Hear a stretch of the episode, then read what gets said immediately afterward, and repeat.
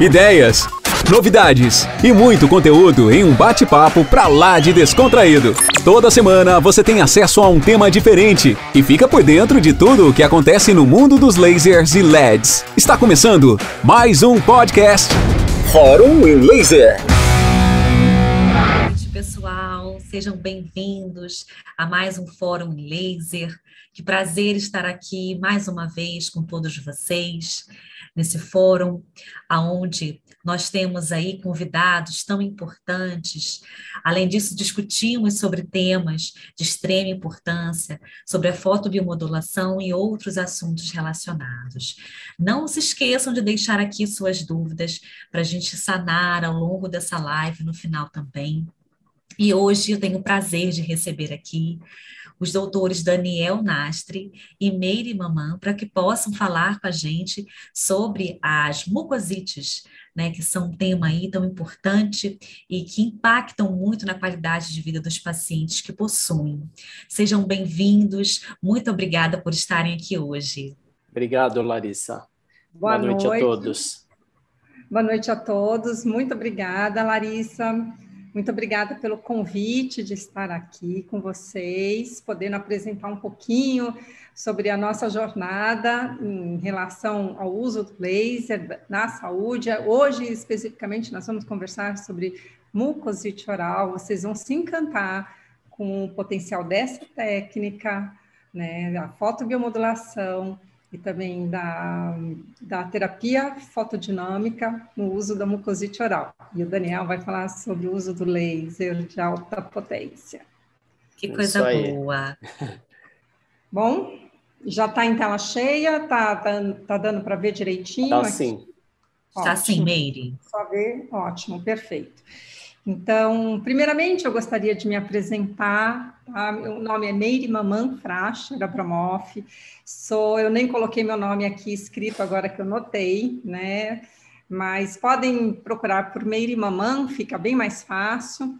Sou dentista, eu sou mestre pelo programa de pós-graduação em cirurgia plástica da Unifesp, especialista em periodontia, sou professora colaboradora do NUPEM, habilitada em laser terapia e eu sou fundadora da Fotobio Laser, uma empresa também direcionada para, para cursos dentro da área de, de laser e sou coordenadora de curso de habilitação em laser terapia. No final desta apresentação, a gente até vai fazer um convite para todos vocês, ok?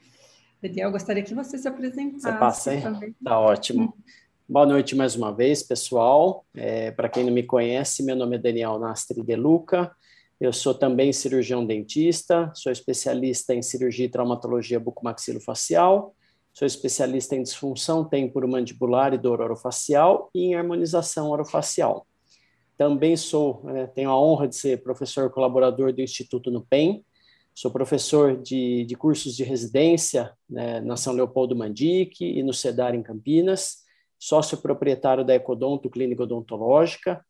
É, atualmente estou como revisor científico da, da revista latino-americana de cirurgia maxilofacial, sócio secretário executivo do board da LACIBO, que é a Associação Latino-Americana, e professor da parte de laser cirúrgico, laser de alta potência, no curso de habilitação da Fotobio.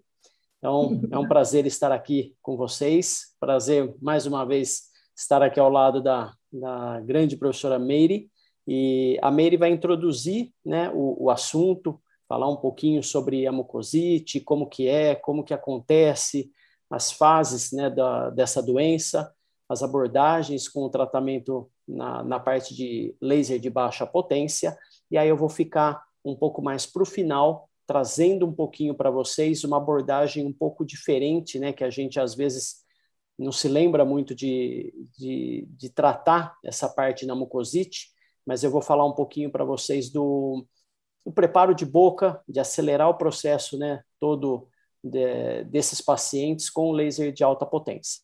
Então, Meire, por favor, pode começar a aula. Obrigada, Daniel, obrigada. Bom, vamos lá.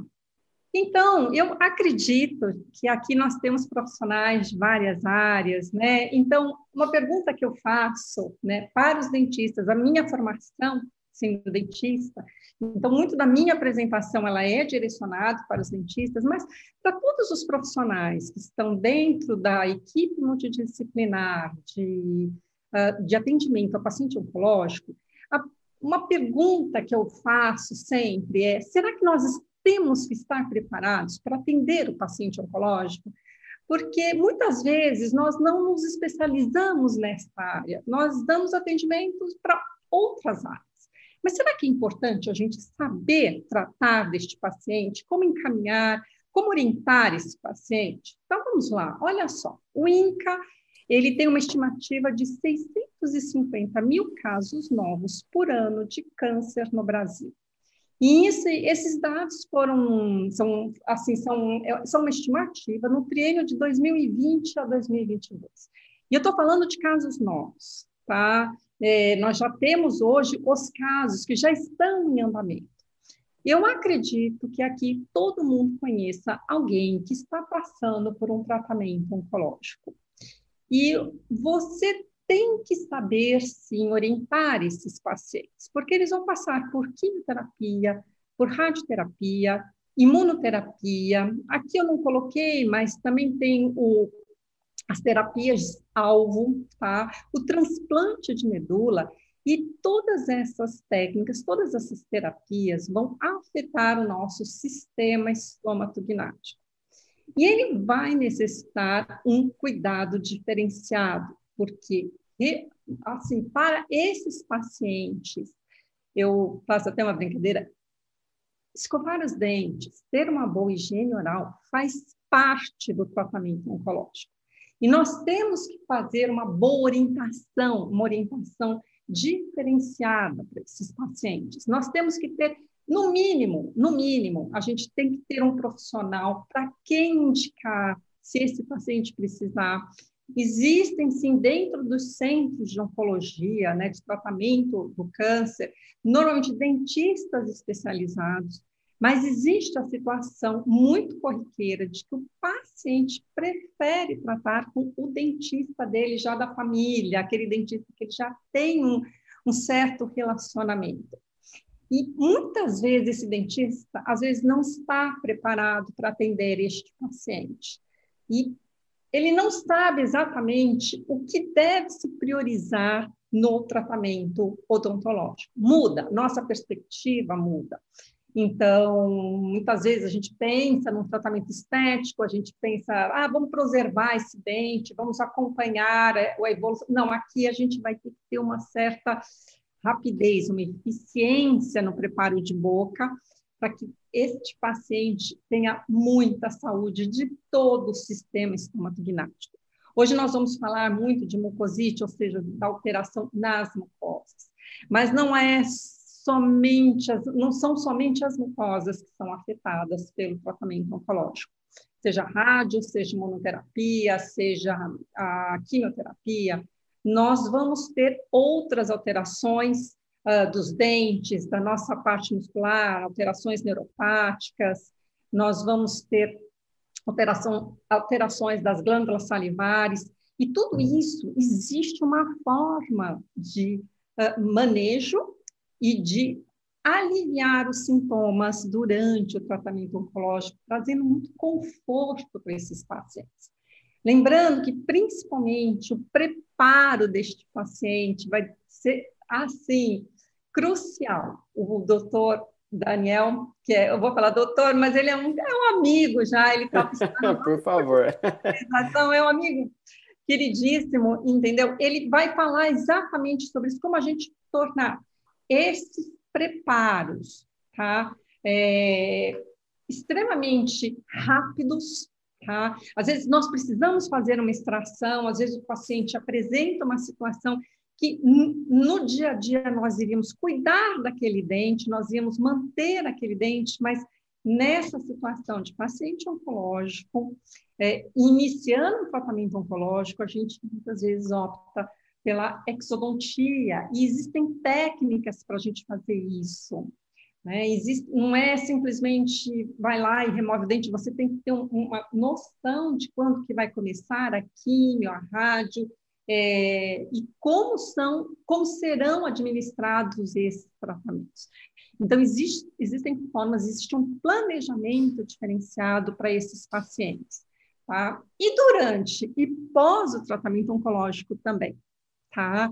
Muitas vezes o paciente apresenta alguma intercorrência de algo que não foi detectado inicialmente, aí nós vamos ter que, de alguma forma, gerenciar este problema durante o tratamento oncológico e no pós-tratamento oncológico. Existem, sim, regras, existem diretrizes para cada uma das complicações provenientes do, do, do tratamento oncológico, ok?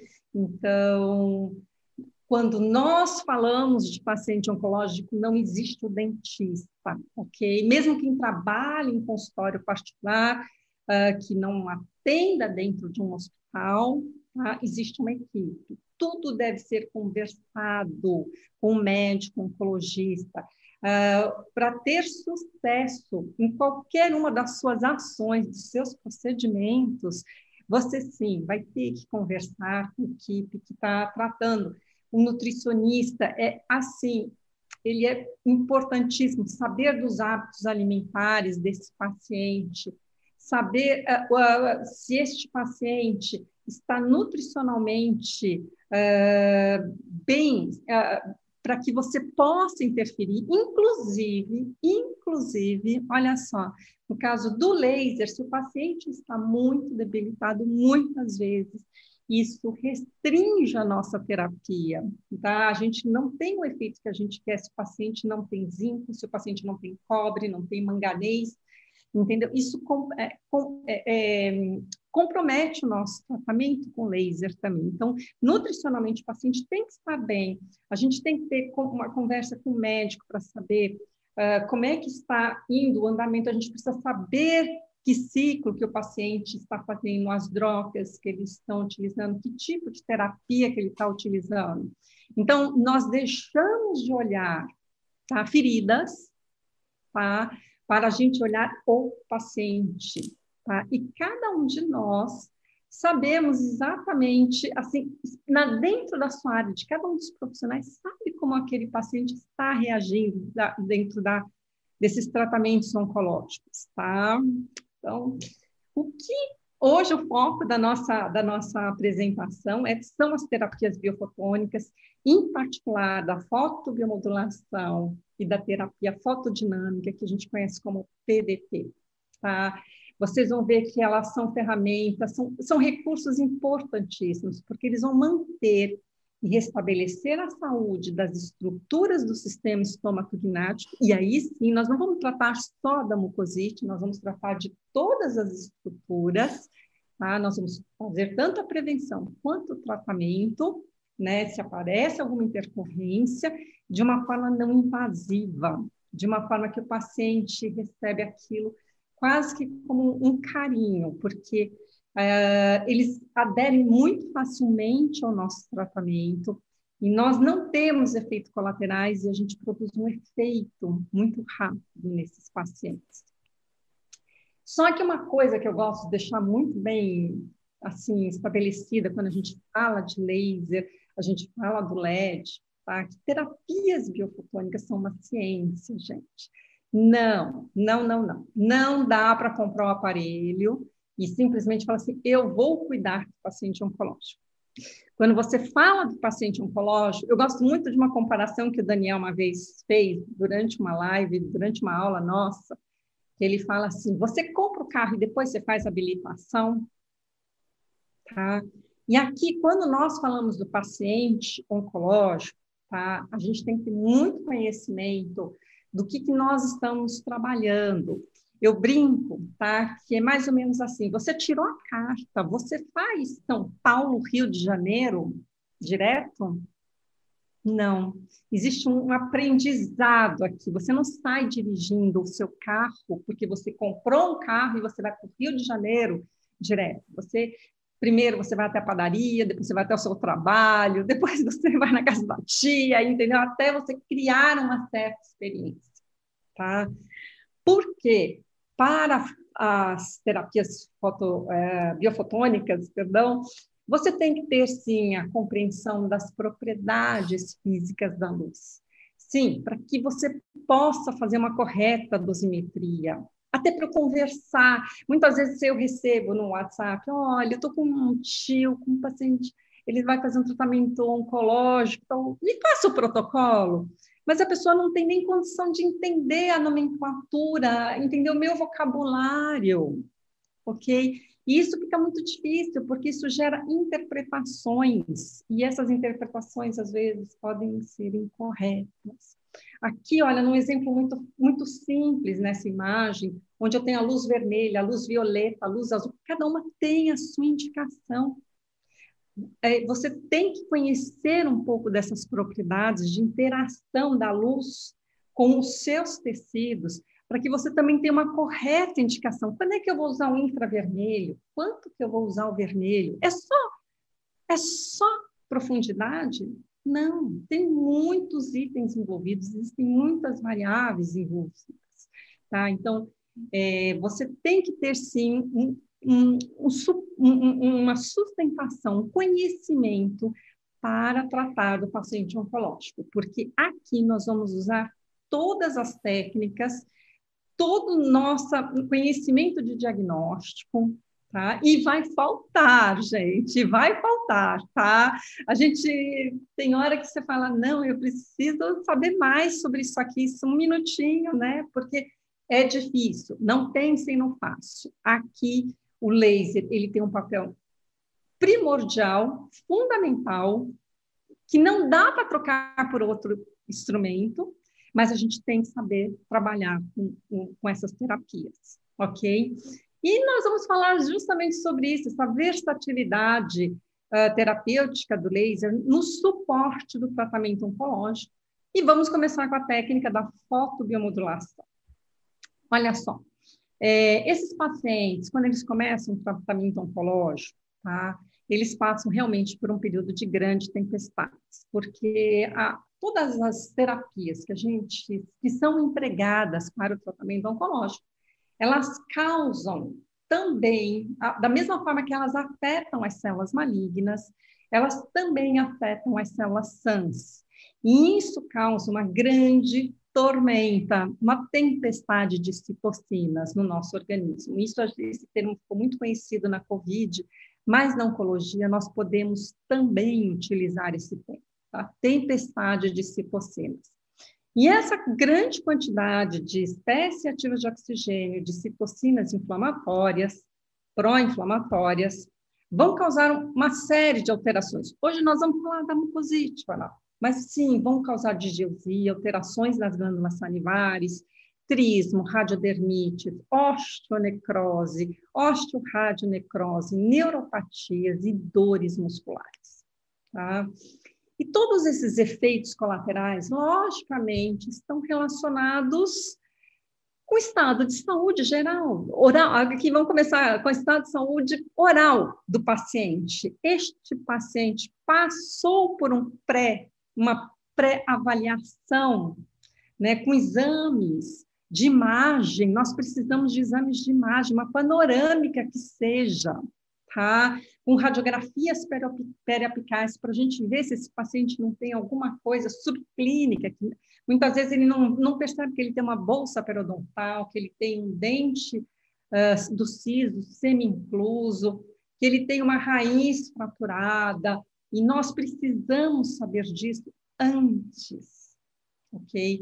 Uh, é necessário um exame de imagem, tá? Nós vamos ter que ter um conhecimento tá, da terapêutica que vai ser empregada nesse paciente. Então, é químio, é rádio, que tipo, que dose, que medicamento que esse paciente vai utilizar? Quais são os ciclos? Né? E nós temos que lembrar que, dependendo do estado de saúde geral do paciente, esse paciente vai responder diferentemente à mesma químio. Existem químios extremamente estomatotóxicas. Tem paciente que passa liso, não é mesmo, Daniel? A gente passa, o paciente olha para o paciente, o paciente fala assim, não, tá tudo bem, Exato. Aqui, entendeu? Tem uma leve assim, inflamaçãozinha, mas o paciente nem percebe que a mucosa dele está realmente alterada, ok? E tem paciente que caiu uma gota de quimioterápica ali e você vai ter uma grande destruição. E existem várias explicações, inclusive genéticas, para esse tipo de resposta. Tá? Metabolização da droga, muitas vezes tem paciente que ele intoxica e o rim não funciona e não consegue eliminar aquela droga.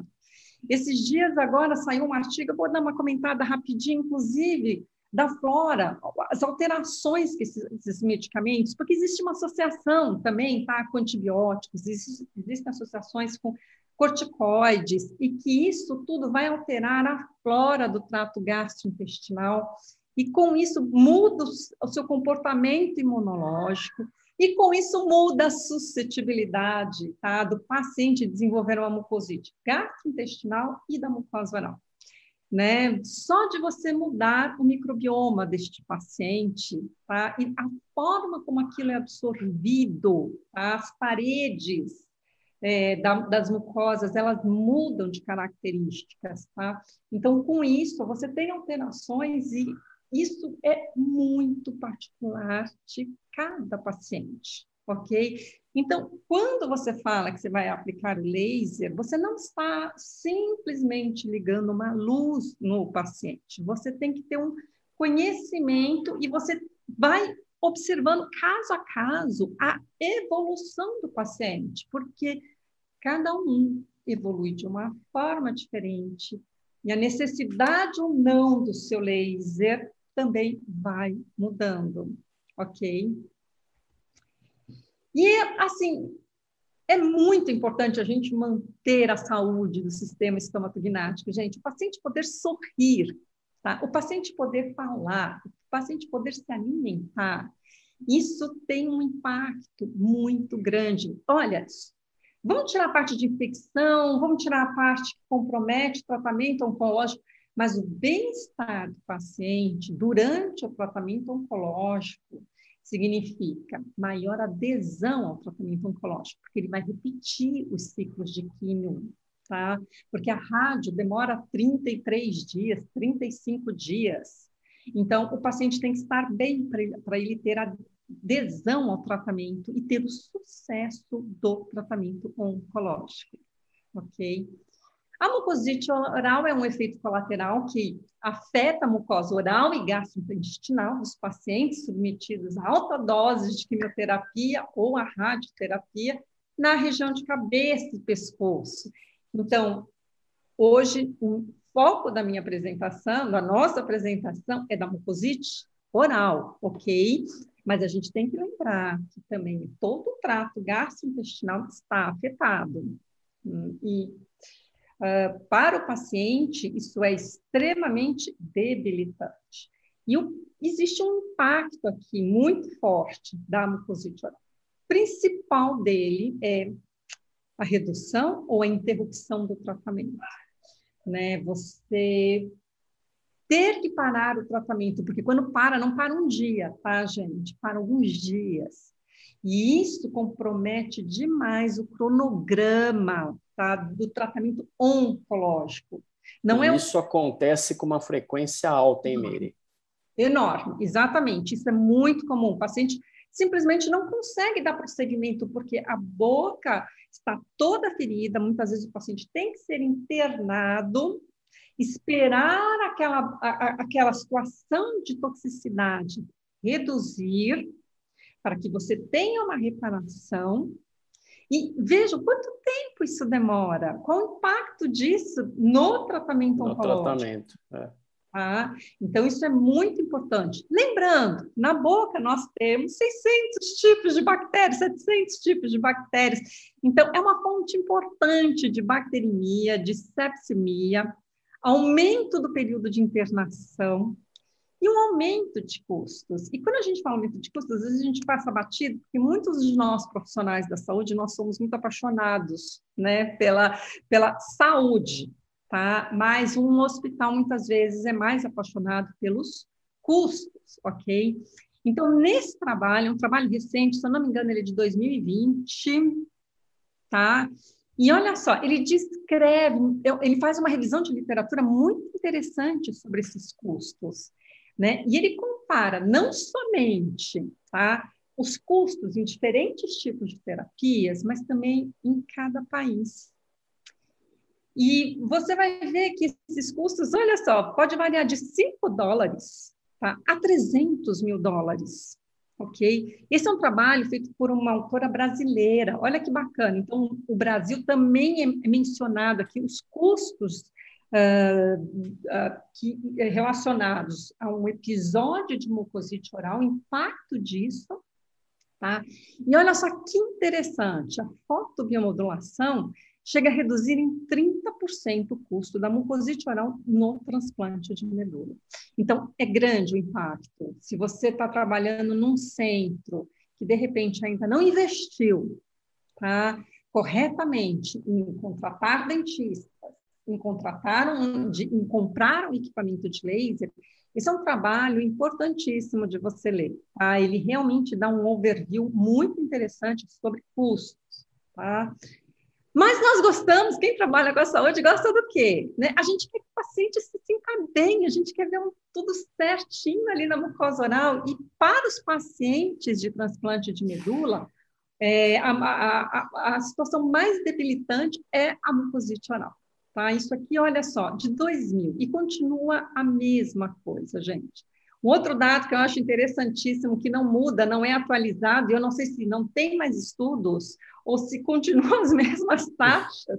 Olha só, isso aqui é de 78, tá? 40% das quimioterapias. Não são todos os quimioterápicos, ok? Não é que vou fazer quimioterapia, vai cair meu cabelo e vai ter mucosite oral. Não, não é isso, gente. Por isso que você tem que ter uma, um certo conhecimento das drogas, né? E das doses que as drogas vão ser empregadas, o quanto tóxica elas podem ser. Mas 40% das quimioterapias apresentam é, a mucosite oral, 80% do transplante de medula. Olha, eu vou te falar uma coisa, para mim é 100% aqui, tá? Todo mundo apresenta. E 100% dos pacientes irradiados de cabeça e pescoço, onde a cavidade oral esteja dentro do campo de radiação. Sendo que paciente jovem, gente, tem uma maior incidência, tá? por causa da taxa de renovação celular deles, que é muito alta. E ah, os agentes quimioterápicos, eles agem principalmente em tecidos com essa alta taxa de renovação, ok? Mas também eles reparam muito mais rápido, ok? Então, eu vou mostrar para vocês rapidamente, assim, como é clinicamente, o que, que você vai ver na clínica, uh, as fases que a mucosite oral pode ter, né, até para você conseguir imaginar que tipo de tratamento que você vai propor. Olha, mucosite grau zero, o paciente começou hoje aqui, ok? Você pede para ele vir no consultório, clinicamente ele não tem nada, mas é Aqui a gente já tem a mucosite oral. Gente, nós já temos alteração do endotélio, nós já vamos ter uma alteração da camada basal, só que clinicamente tá, não existe nada, não existe um, um sinal importante né, que você fala assim, não, este paciente vai desenvolver mucosite oral. Então, começou a quimioterapia, aqui é muito importante a gente já, já começar com laser, porque as alterações já existem, ok? Mas elas não são detectadas clinicamente. Na mucosite grau 1, você começa a ver assim, um eritema, um edema, o paciente não reclama, ele está se alimentando bem, mas ele pode falar às vezes que está meio grossinho, né? Mas nada que incomode ele. Na mucosite grau 2, tá? Aqui nós começamos a ter pequenas feridas que são referidas como aftas. Então, nós temos sim o eritema, nós vamos ter o edema e pequenas ulcerações, mas aqui o paciente ainda, ainda está se alimentando. E isso tem um impacto importantíssimo no tratamento oncológico. Mas aqui a gente já começa a ver a liberação muito mais intensa, é uma fase de amplificação, de todas as interleucinas pró-inflamatórias. Tá? Grau 3 é quando realmente começam a aparecer as úlceras, os eritemas deixam, é, eles passam a ser muito mais intenso, o edema é mais intenso, mas aqui a gente já tem feridas, nós temos feridas, esse paciente já não consegue se alimentar. Muitas vezes esses pacientes já devem ser internados, e o que acontece é que aqui nós temos uma grande chance de, de ter a contaminação, né, através dessas feridas, das bactérias presentes na boca, para, nossa, para o nosso sistêmico. E o que acontece, gente, é que aqui, neste ponto, você vai falar para o paciente, você precisa escovar os dentes? Você vai recomendar um bochecho? Deixa eu fazer só um detalhezinho aqui. Assim. É, se a gente ralar o joelho e entrar no chuveiro, água dói. Tá? Então, se você pensar assim, que bochecho que eu faço aqui? Tudo vai doer. E nunca você vai ter uma boa adesão desse paciente.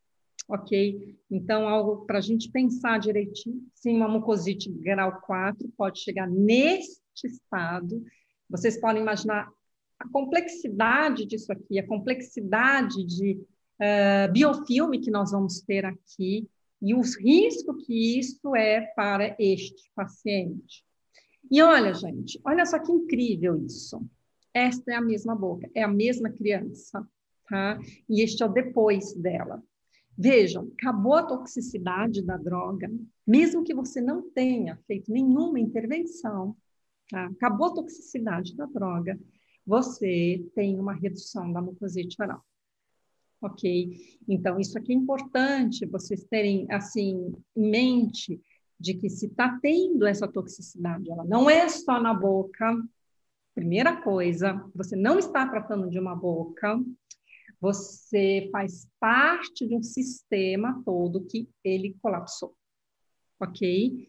Por algum momento, por algum motivo. E vocês têm que saber qual é o motivo, porque pode ser uma intoxicação por falta de metabolização, uma intoxicação, porque geneticamente este paciente não metaboliza aquela droga, uh, pode ser por falta de higiene oral, pode ser por vários fatores. E a gente tem que saber qual que é exatamente para entrar de uma forma consciente e correta com o laser, ok? Existem uma série de... Não, gente, isso aqui existe uma série de procedimentos, não acabam. Tá? A quantidade de tipos de intervenções que existem para o tratamento da mucosite oral.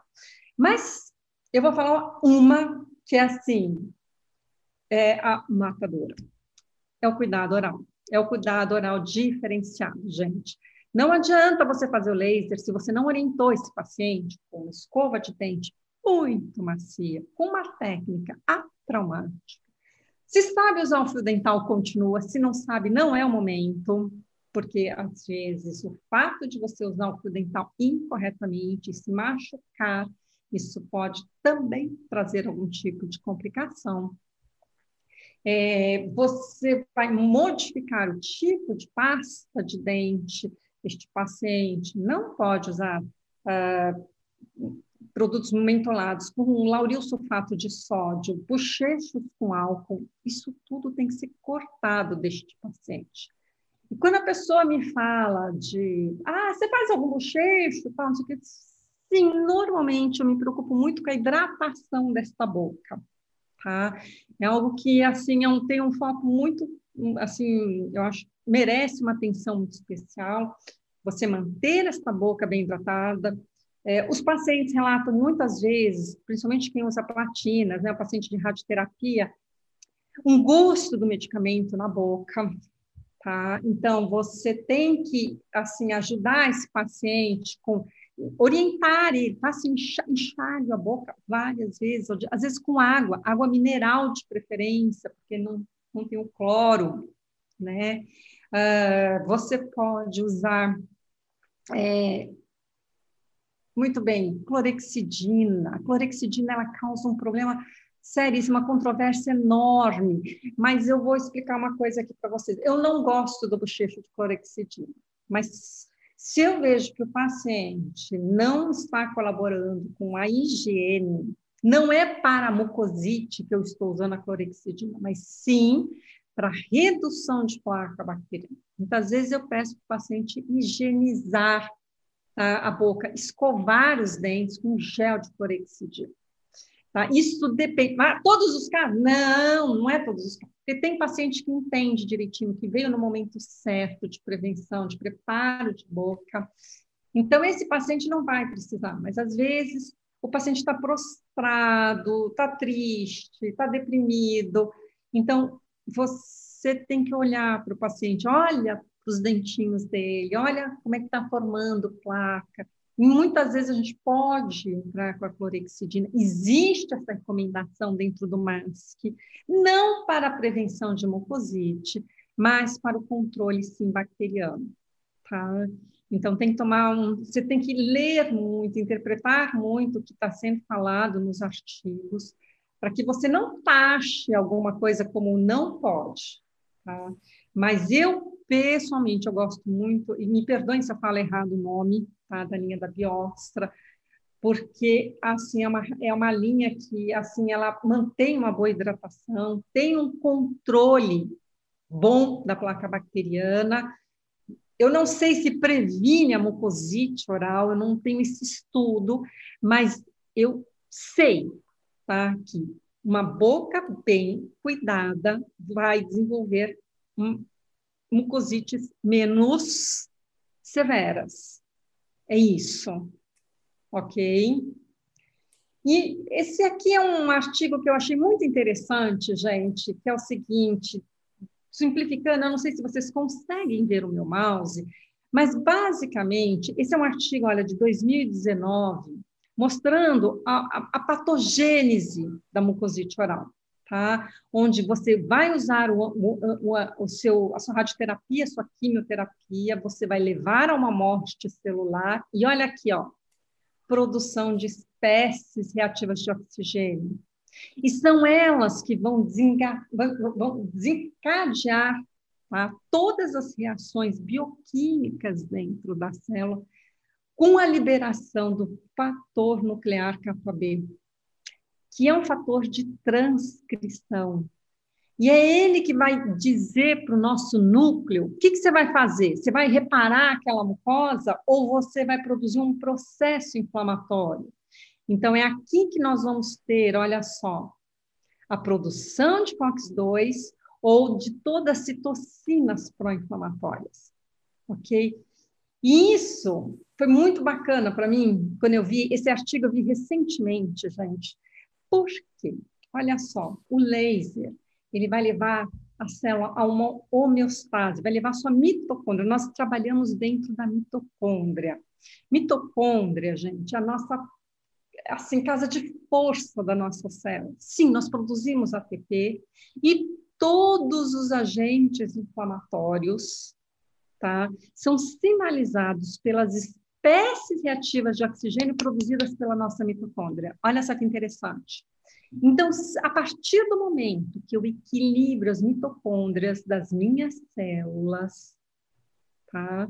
Eu controlo nível de óxido nítrico, espécies reativas de oxigênio, e, portanto, lá dentro do núcleo, o meu fator nuclear kappa B vai dizer para a célula: repara, ou intensifica o seu processo de inflamação. Vamos liberar um monte de interleucina e COX-2. Tá? E quem é a moeda que faz assim? Faz, passa isso, são as espécies reativas de oxigênio. Ok? Então, isso é muito importante. Sabe, quando eu vi esse, esse. Toda vez, sabe, gente, eu vou falar muito rapidamente. Eu não comecei hoje, eu não comecei ontem a trabalhar com paciente oncológico, faz mais de 20 anos. E dentro do GRAC, um centro de referência. Quando eu comecei a trabalhar, não tinha, não tinha protocolo, gente, não tinha artigo científico. Pode procurar aí. É, Mucosites, e você coloca lá, assim, 2020. Não, 2000, ano de 2000, mais ou menos, tá? Vocês não vão achar quase artigo, são cinco. Tá? Nenhum com criança, nada, zero.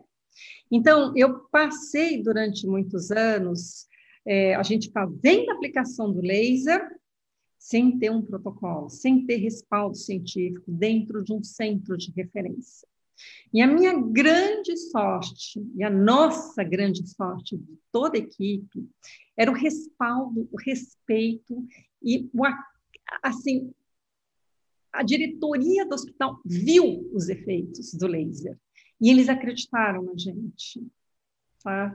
Então, com isso, nós conseguimos sim elaborar protocolos, protocolos que saíram dali, da clínica, então, hoje, quando eu vejo toda essa comprovação científica de que o laser realmente pega no caminho certo do, do tratamento da mucosite oral, eu sinto uma pontada assim, que legal, entendeu? Que bacana. Eu peguei um caminho certo, sim. Eu acreditei em algo que foi realmente é, bacana e cada vez mais que nós estudamos, a gente chega à conclusão de que esta é, sim, uma, uma ferramenta importante no nosso arsenal, ok? Porque o laser ele consegue agir em todas as fases. Se o paciente chega para prevenção, se o paciente chega no momento em que já tem lesões estabelecidas, na fase de reparação, não importa, o laser vai ter o seu papel. O laser vai promover algum tipo de benefício desde que bem indicado e bem trabalhado. Então, para quem quiser ter interesse né, nessa área, tá? ao menos para você saber alguma coisa, como você fala assim, eu quero começar a trabalhar com isso, ou mesmo para quem já trabalha, tá? Esse aqui é um artigo de, dois, de, de, de, de, de 2004, tá? Gente, e que já mostra a, a, a, a, a fisiopatologia da mucosite oral. Como é que ela acontece? Que é um processo biológico muito complexo, não é uma inflamação. Não adianta dar um anti-inflamatório. Aí os estudos já estão muito bem estabelecidos. Ela tem algumas particularidades, tá?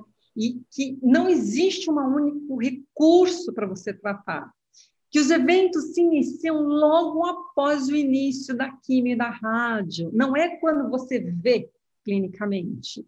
Errou. Se você esperar para ver clinicamente, você perdeu uma janela terapêutica. Tá? Você vai pegar o trem andando, ok?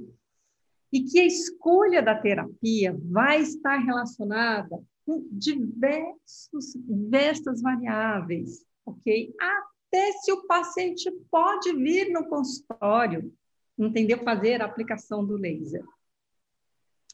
É, MASC é, um, é uma associação internacional de várias nacionalidades, ela dita as regras de todas as de todos os tratamentos que nós podemos fazer de suporte para o tratamento, para, durante o tratamento oncológico. existe, um, existe um grupo que ele é direcionado à mucosite oral, ok? E o que é muito bacana, no que tange a fotobiomodulação, sim, eles, a fotobiomodulação é recomendada. Então, eles pegam, eles sempre estão fazendo revisões de literatura, vendo os artigos, vendo o que existe para a gente trabalhar né, com segurança, com suporte científico, para a gente utilizar nos pacientes oncológicos. Aqui, em particular, eu estou falando de mucosite oral. Tá? E o laser é, sim, ele é recomendado para os pacientes uh, submetidos ao transplante de medula e para a prevenção de mucosite oral também no, no, nos pacientes com câncer de cabeça e pescoço, usando rádio ou rádio associada à química. Agora, é muito interessante, gente, isso aqui é uma recomendação deles, você deve usar na prevenção, mas eles pontuam algo muito interessante, que muitas vezes eles não recomendam para as outras, para as outras doenças, vamos por assim, porque não existe um corpo ainda de artigos que possam te sustentar para você fazer a recomendação. Mas fica a critério tá, do profissional, eles colocam isso, a critério do profissional analisar cada situação e ver se aquela terapia é adequada para o paciente.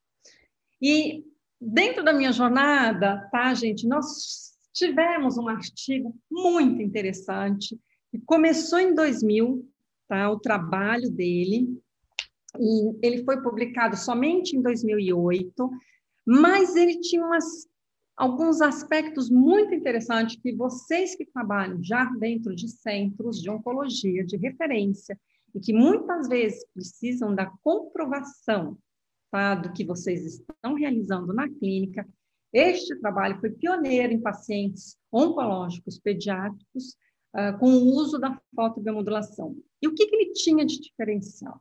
Primeiro, poucas sessões. Tá? Por que, que nós colocamos poucas sessões? Porque muitas vezes era um hospital público, o GRAAC é um hospital público, e a locomoção do paciente muitas vezes é difícil, gente. E você vai ficar locomovendo um paciente que está imunologicamente comprometido. Então, nós fizemos as sessões conforme a necessidade que o, o paciente tinha que ir no hospital para o tratamento oncológico. Tá? É, o início da fotobiomodulação simultâneo com o início da quimio e da rádio. Tá? Nós observamos isso clinicamente.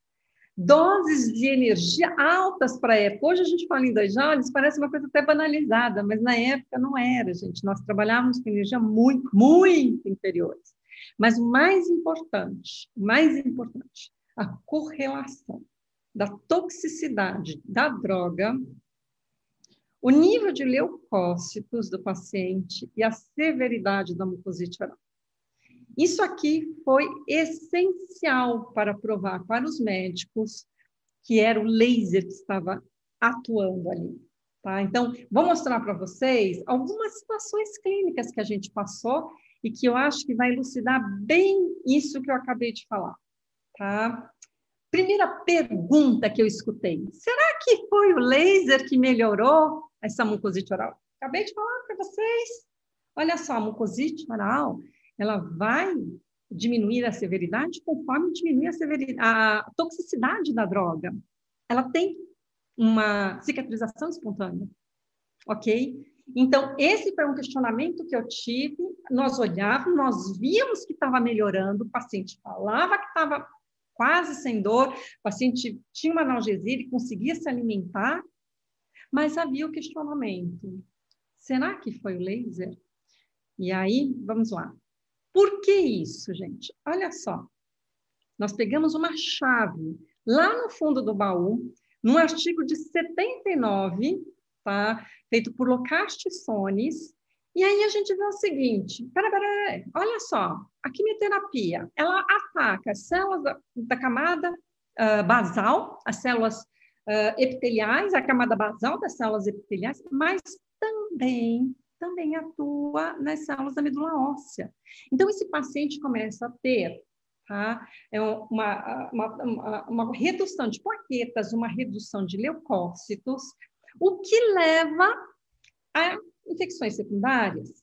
E aqui, na a redução da proliferação da camada basal do epitélio, fazia o quê? Úlceras. Então, nós tínhamos úlceras e um paciente imuno comprometido. Nossa. Aí a gente olhou para isso aqui, meio de cabeça para baixo. E aí, olha só o que nós começamos a descobrir. Presta atenção nisso aqui, que é muito interessante. Olha só, nós tínhamos paciente, vamos fazer uma ação preventiva. Ótimo.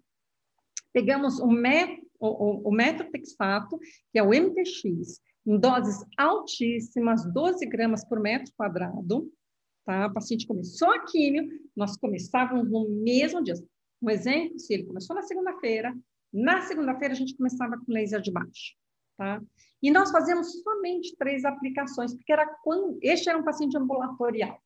Somente quando o paciente ia no, no, no, lá para fazer justamente a avaliação da toxicidade da droga, que fazia onde? Na pontinha do dedo, no sangue. E aí, o que, que nós observamos? Na terceira avaliação, olha só que bonitinho, mucosa começou, mucosa íntegra, e aí o paciente, na terceira avaliação, como é que nós fazíamos? Segunda, começou? Então, na quarta e na sexta, nós vamos fazer a aplicação do laser. Então, aqui, olha só, é como se eu fosse fazer a terceira aplicação de laser. Ok? Aqui, ó, mucosite, zero, mucosa íntegra, paciente, tudo bem. Porém, olha, este paciente tinha uma esofagite grau 2 e os leucócitos dele menor que 2 mil. Ah, mas qual que é o normal? Entre 4 mil e 11 mil ok? Então, esse paciente não tinha por que ele estar com aquela mucosa íntegra. Ele ia abrir sim, tá? Nós íamos ter algum tipo de problema. A gente podia falar, sim, foi o laser, tá?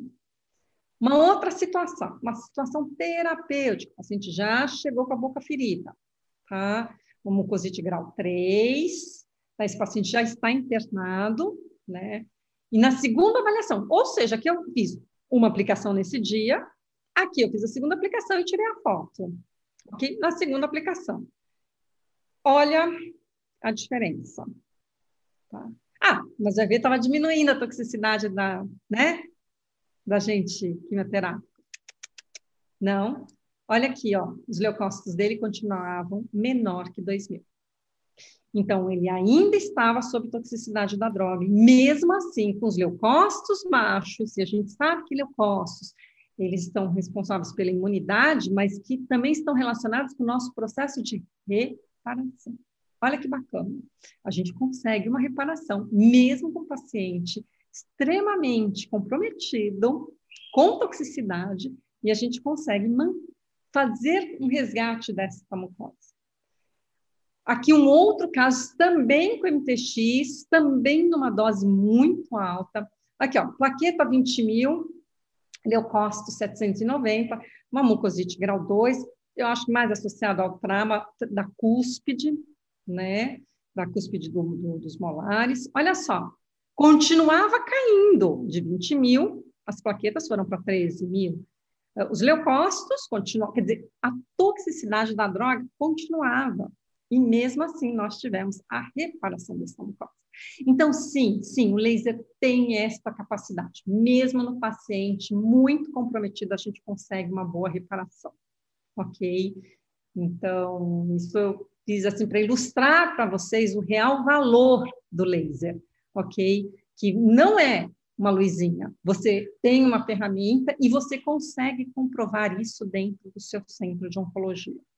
Na radioterapia, gente, olha aqui, um paciente que chegou na, na 16ª sessão, põe em torno de 30, de 30 a 35 sessões que são necessárias, tá, de radioterapia, e na 16ª sessão ele chega assim, tá, prostrado, né, uma higiene oral, ela, veja, esse paciente eu peguei no começo, tá? Eu fiz todo um tratamento dele. Se vocês olharem, olha, os dentes dele todos arredondados, ele tinha toda a orientação. Só que o paciente começa a ficar prostrado, triste, ele não quer mais escovar os dentes. E aí desenvolveu a mucosite oral. Aqui, ó, quatro dias depois de aplicado o laser, ou seja, tem duas aplicações, porque eu sempre faço dia sim, dia não, tá? É, olha só que bacana. Quer dizer, ele, ele continuou o tratamento oncológico dele, Sabe? É bonito de ver a mucosa? É lindo para dentista, é tudo, entendeu? É a glória. Mas o mais importante aqui tá, é a adesão deste paciente ao tratamento oncológico. Ele continuou, não teve interrupção, bola para frente e deu tudo certo. Ok? Gente, e não é só mucosite, prestem atenção, esta é uma ferramenta que você vai usar para glândulas salivares. E tem uma diferença muito grande de você utilizar um medicamento ou laser. Aqui, ó, eu tenho a regeneração do tecido glandular, eu tenho a manutenção da saúde desse tecido glandular. Tá? E eu mantenho os efeitos mesmo após o término da terapia. Isso é importantíssimo. Tá? Uh, na drenagem linfática, gente, eu, eu, consigo eliminar todas as substâncias inflamatórias, eu vou mantendo aquela região limpinha. Olha aqui essa situação. Então, esta paciente, só para que você, infelizmente eu não tirei a foto da boca, e eu, eu, aqui, por exemplo, o Daniel também trabalha com paciente oncológico, então ele vai entender exatamente o que eu estou falando. Às vezes a gente não tira as fotos, porque o paciente está tão triste, debilitado, que a gente não tem esse, esse sangue frio dentro do consultório. Fala assim, ah, peraí que eu vou tirar uma foto. Ah, não, mexe na iluminação. Você consegue abrir mais um pouquinho a boca? Não funciona. Tá? É, Exatamente. É, então, paciente, esses pacientes, acho que é o, o tipo de, né, de, de paciente tratado que eu tenho menos caso documentado, exatamente por essa questão. É uma questão de humanidade, gente. O paciente ele quer sentar no consultório e ir embora. Ele não vê a hora de sentar de você. Tá? A verdade é essa. E essa paciente em particular, você sabe o que, que ela tinha? Foi me encaminhada como mucosite oral, mas na verdade, olha só, ela tinha um edema muito grande, faltava um dente, faltava, se eu não me engano, o 46 dela, tá? E aí, o que acontece? A mucosa ficou edemaciada e ela invaginou para aquela região, tá? Ficou tão um edema tão grande que ela mordia, tá? Essa região. E resultado, aquilo virou uma ferida enorme, tá? Então, eu estava tratando de mucosite? Não, eu não estava tratando de uma mucosite, ela estava bem, tá? Ela passou por vários. Esse aqui era um dos últimos ciclos dela. Não me lembro se era o penúltimo ou último ciclo dela. Né? Então, na verdade, aqui eu fiz a drenagem, tá? E é muito interessante vocês olharem esse slide, porque ela é muito branquinha, essa paciente. É óbvio que eu não esfreguei o instrumento, é óbvio, mas olha como você tem um aumento da circulação quando você faz a drenagem linfática. Tá? E isso foi importante para ter uma redução deste edema, tá? sem prescrever um anti-inflamatório, porque esse fígado estava já nas últimas, assim, trabalhando a tantas, entendeu? Você consegue uma redução e ela conseguiu reduzir aquilo. O que, que a gente fez depois? Uma plaquinha de mordida para fazer com que aquela área ficasse preenchidinha, tá? E a mucosa não entrasse ali novamente. Tá? Mas só para vocês saberem que nem tudo é mucosite, tá? Nem tudo. É, você tem que ter um, um, olhar muito criterioso desses pacientes, que também vão desenvolver nevralgias, parestesias, paralisias. Olha só essa situação aqui, gente. O paciente desenvolvendo aqui, ó, uma, uma, uma, uma neuropatia, começou, ah, não, tá dando choque, tá dando choque. A gente aplica o laser depois de 47 minutos. Veja na termografia como o comportamento está diferente desse tecido, tá? Então, existem muitas drogas, como principalmente as platinas, elas causam muita uh, neuropatia, tá? Trismo, né? Também a mesma coisa, olha só aqui a imagem, bem, bem forte, tá? Com 38 graus, mais ou menos. A gente faz a aplicação do laser, rapidamente você consegue uma redução da temperatura, o paciente se sente mais confortável. Isso aqui são exames, ó, isso aqui na mesma sessão, tá? Você espera um pouquinho, demora uns 20, 30 minutos, assim, mas você tem uma redução do processo inflamatório daquela região sem medicamentos. Nós temos também dores musculares, Olha só o caso de, de, dessa paciente, olha como é que está bem intenso. Quando está branco assim, gente, significa que você está com aumento de temperatura muito forte, tá? Na mesma sessão, a gente faz a aplicação do laser e você vê um, uma amenização desse processo. Quando são grupos musculares muito grandes, como você está em trapézio, eu gosto muito de usar o Elite, que é um aparelho que ele é um cluster com várias saídas, ajuda bastante. Nas osteoradionecrose, gente, aqui eu vou fazer um parênteses, eu tenho um curso de habilitação e uma das, das professoras é a Marisa Carvalho, que trabalha com osteoradionecrose de uma forma, assim, incrível, incrível, é algo assim, sabe aqueles casos que desistiram do paciente? Ela pega, ela resgata e entrega totalmente é, restabelecida a parte estética e funcional da coisa. Ela é realmente incrível. Tá? Este é um trabalho, é um trabalho de mestrado, gente. Ele foi premiado, foi convidado para ser apresentado na, na, American, na American Dental Association, no congresso lá nos Estados Unidos. Tá? Só para vocês terem uma ideia, isso aqui é um corte histológico de um osso que foi submetido à radioterapia, tá? E com laser e sem laser, qual que é o resultado? Tá? Então, vamos ver aqui na reparação de 21 dias. Tá? Esta é uma reparação de um grupo controle, quer dizer, eu fiz um defeito, ele não, não fez nem rádio, não fez nada, tá? nem laser, nem nada. Aqui só laser, tá? sem rádio. Aqui com rádio. Olha só a pobreza que você tem tá? no reparo ósseo. Você tem pequenas áreas de reparo ósseo. E quando você faz a radioterapia juntamente com laser, olha que bacana. Você tem aqui na última fileira uma reparação semelhante a uma reparação do grupo controle. Estatisticamente não houve diferença. Então, para vocês verem, uma, para uma terapia não invasiva, quando você está falando de uma de um assim de um bifosfonato, quando você está falando de um de uma osteonecrose, porque esses pacientes, gente, eles graças a Deus continuam vivos depois, tá? Muitos deles ficam livres da doença, só que eles continuam apresentando lesão periapical, lesões periodontais, fraturas, tá? Implantes que às vezes você precisa colocar para restabelecer, né? E o que, que você tem? Você tem o laser para te ajudar nesses processos. Novamente, eu vou frisar assim, nós temos um curso excelente de osteoradionecrose e como o manejo dessas lesões com a Marisa Carvalho. E se você tem alguma dúvida, sempre coloco aqui no cantinho, gente. Eu não coloco um artigo, eu coloco os descritores que vocês podem colocar para pesquisar no Google Acadêmico, no PubMed, né? E a quantidade de artigos que vocês vão achar do uso da fototerapia, do uso do laser, uh, associado com terapia fotodinâmica ou não, para o tratamento dessas lesões. Por quê, gente? Nem tudo é mucosite. Nem tudo é só uma inflamação tá? Muitas vezes nós temos as infecções oportunistas, tá? Então, às vezes, encaminham para a gente uma lesão de palato, assim, olha, paciente com mucosite oral, e você vai olhar aquilo, não, aquilo é uma infecção, tá?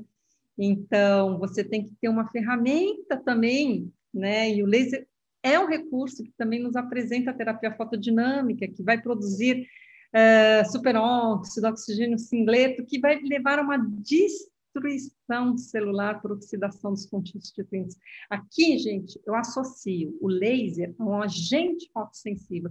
Hoje, muito comum, existem vários agentes fotossensíveis, mas um que está muito fácil da gente ter acesso é o azul de metileno, que é muito bem absorvido pelos micro-organismos ele tem uma baixa toxicidade aos tecidos sãos e ele tem uma rápida eliminação. Então, ele vem bem de, de assim de encontro à nossa necessidade. E o que acontece? Como ele é absorvido pelos, pelos micro-organismos, e aqui eu estou falando bactéria, fungo, vírus, parasitas, tá? Você tem uma terapia que serve para todos os tipos de infecção olha que bacana, de uma forma não invasiva, né, que não vai precisar utilizar outras drogas junto, mas tem um mais aí. Então espera aí, segura esse mais. Então aqui nós usamos o Quimiolux, o azul de metileno, tá aqui numa concentração de 0,01% ou 0,05%, a gente pinga na lesão. Existem várias técnicas da gente fazer com que você tenha penetração desse, uh, desse líquido, desse azul de metileno. Então, às vezes, a gente só pinga, às vezes usa um gel, às vezes eu gosto muito de um borrifadorzinho pequenininho, porque você consegue chegar até o palato mole, né? Você consegue banhar bem a mucosa jugal sem o escorrido, entendeu? Sabe? Você consegue fazer o spray. Espera um tempo, existe um tempo de espera para ter a penetração deste produto uh, dentro dos micro-organismos, tá? e aí nós irradiamos com laser vermelho, tá? por aproximadamente uh, um minuto e meio. Aqui, gente, nós já temos estudos que com quatro joules você já consegue ter uma ação forte. Às vezes, se você tem uma área muito grande, e você está tratando de uma criança, o tempo é importante, então a gente tem que tomar muito cuidado com isso, né? Então, às vezes, com quatro joules a gente consegue. E as vantagens dessa técnica do PDT, tá? É, primeiro, não é invasivo, tá? Não apresenta efeitos colaterais, você não está dando mais um medicamento, porque você fala, ah, ela está com fungo, vamos dar um fluconazol. E o fígado, tá como? Entendeu? Não, aguenta, entendeu? Sabe, gente? Você começa a comprometer demais este paciente. Então, você tem. É, um, é uma técnica que não tem um efeito tóxico cumulativo e, principalmente, não induz a resistência bacteriana, tá? E ela pode ser aplicada para os vírus, fungos e bactérias, tá? Onde você vai reduzir, produzir. Ah, sabe, o grande problema é que nesses pacientes você fala, ah, tá com endodontia. Ótimo, só que você não pode fazer endodontia, amor. Agora não vai dar. Às vezes a gente vai fazer só uma terapia assim, curativa, ali nós fazemos a desinfecção, né? E rapidamente a gente já põe o paciente tá, para o próximo ciclo. Aí no outro ciclo, você vai lá, você faz um PQM melhor, entendeu? Um tratamento melhor, e é assim que nós vamos caminhando, nós vamos controlando as infecções, né? Evitando procedimentos invasivos e evitando também as medicações. E aquele mais, aquele mais que eu falei para vocês guardarem, tá? Resgata aqui. Como? Vejam, gente, quando o paciente chega com estes quadros, eles não têm, eles não têm um problema na boca, eles têm um problema sistêmico. E novamente eu falo, vocês não podem intervir, eu não, eu, assim, eu, sem um aval, sem entender este paciente, sem conversar com a equipe médica. Porque esse paciente não tem um problema de boca, ele tem um problema sistêmico, ele está extremamente imunocomprometido. Aí, gente, deixa eu falar uma coisinha aqui para vocês. Está vendo que tem uma infecção fúngica aqui? Aí você fala o quê para o paciente? Abre um pouquinho a boca para eu conseguir colocar o produto? Para eu colocar o laser corretamente? A hora que ele abrir um pouquinho mais a boca, vai vai romper essa, essas mucosas, esses tecidos. E você vai aumentar a quantidade de infecção desse paciente. Ele pode evoluir para uma sepsemia, então ele precisa, sim, ter uma cobertura sistêmica, tá? Juntamente com a nossa. Então, aí sim você montou uma estratégia inteligente, sistêmico e local ok? Porque muitas vezes está tão comprometida a vascularização que ele pode tomar a medicação, mas não chega a droga sistemicamente nessa, nessas regiões. Então, você precisa dessas duas estratégias juntas para você ter um tratamento efetivo.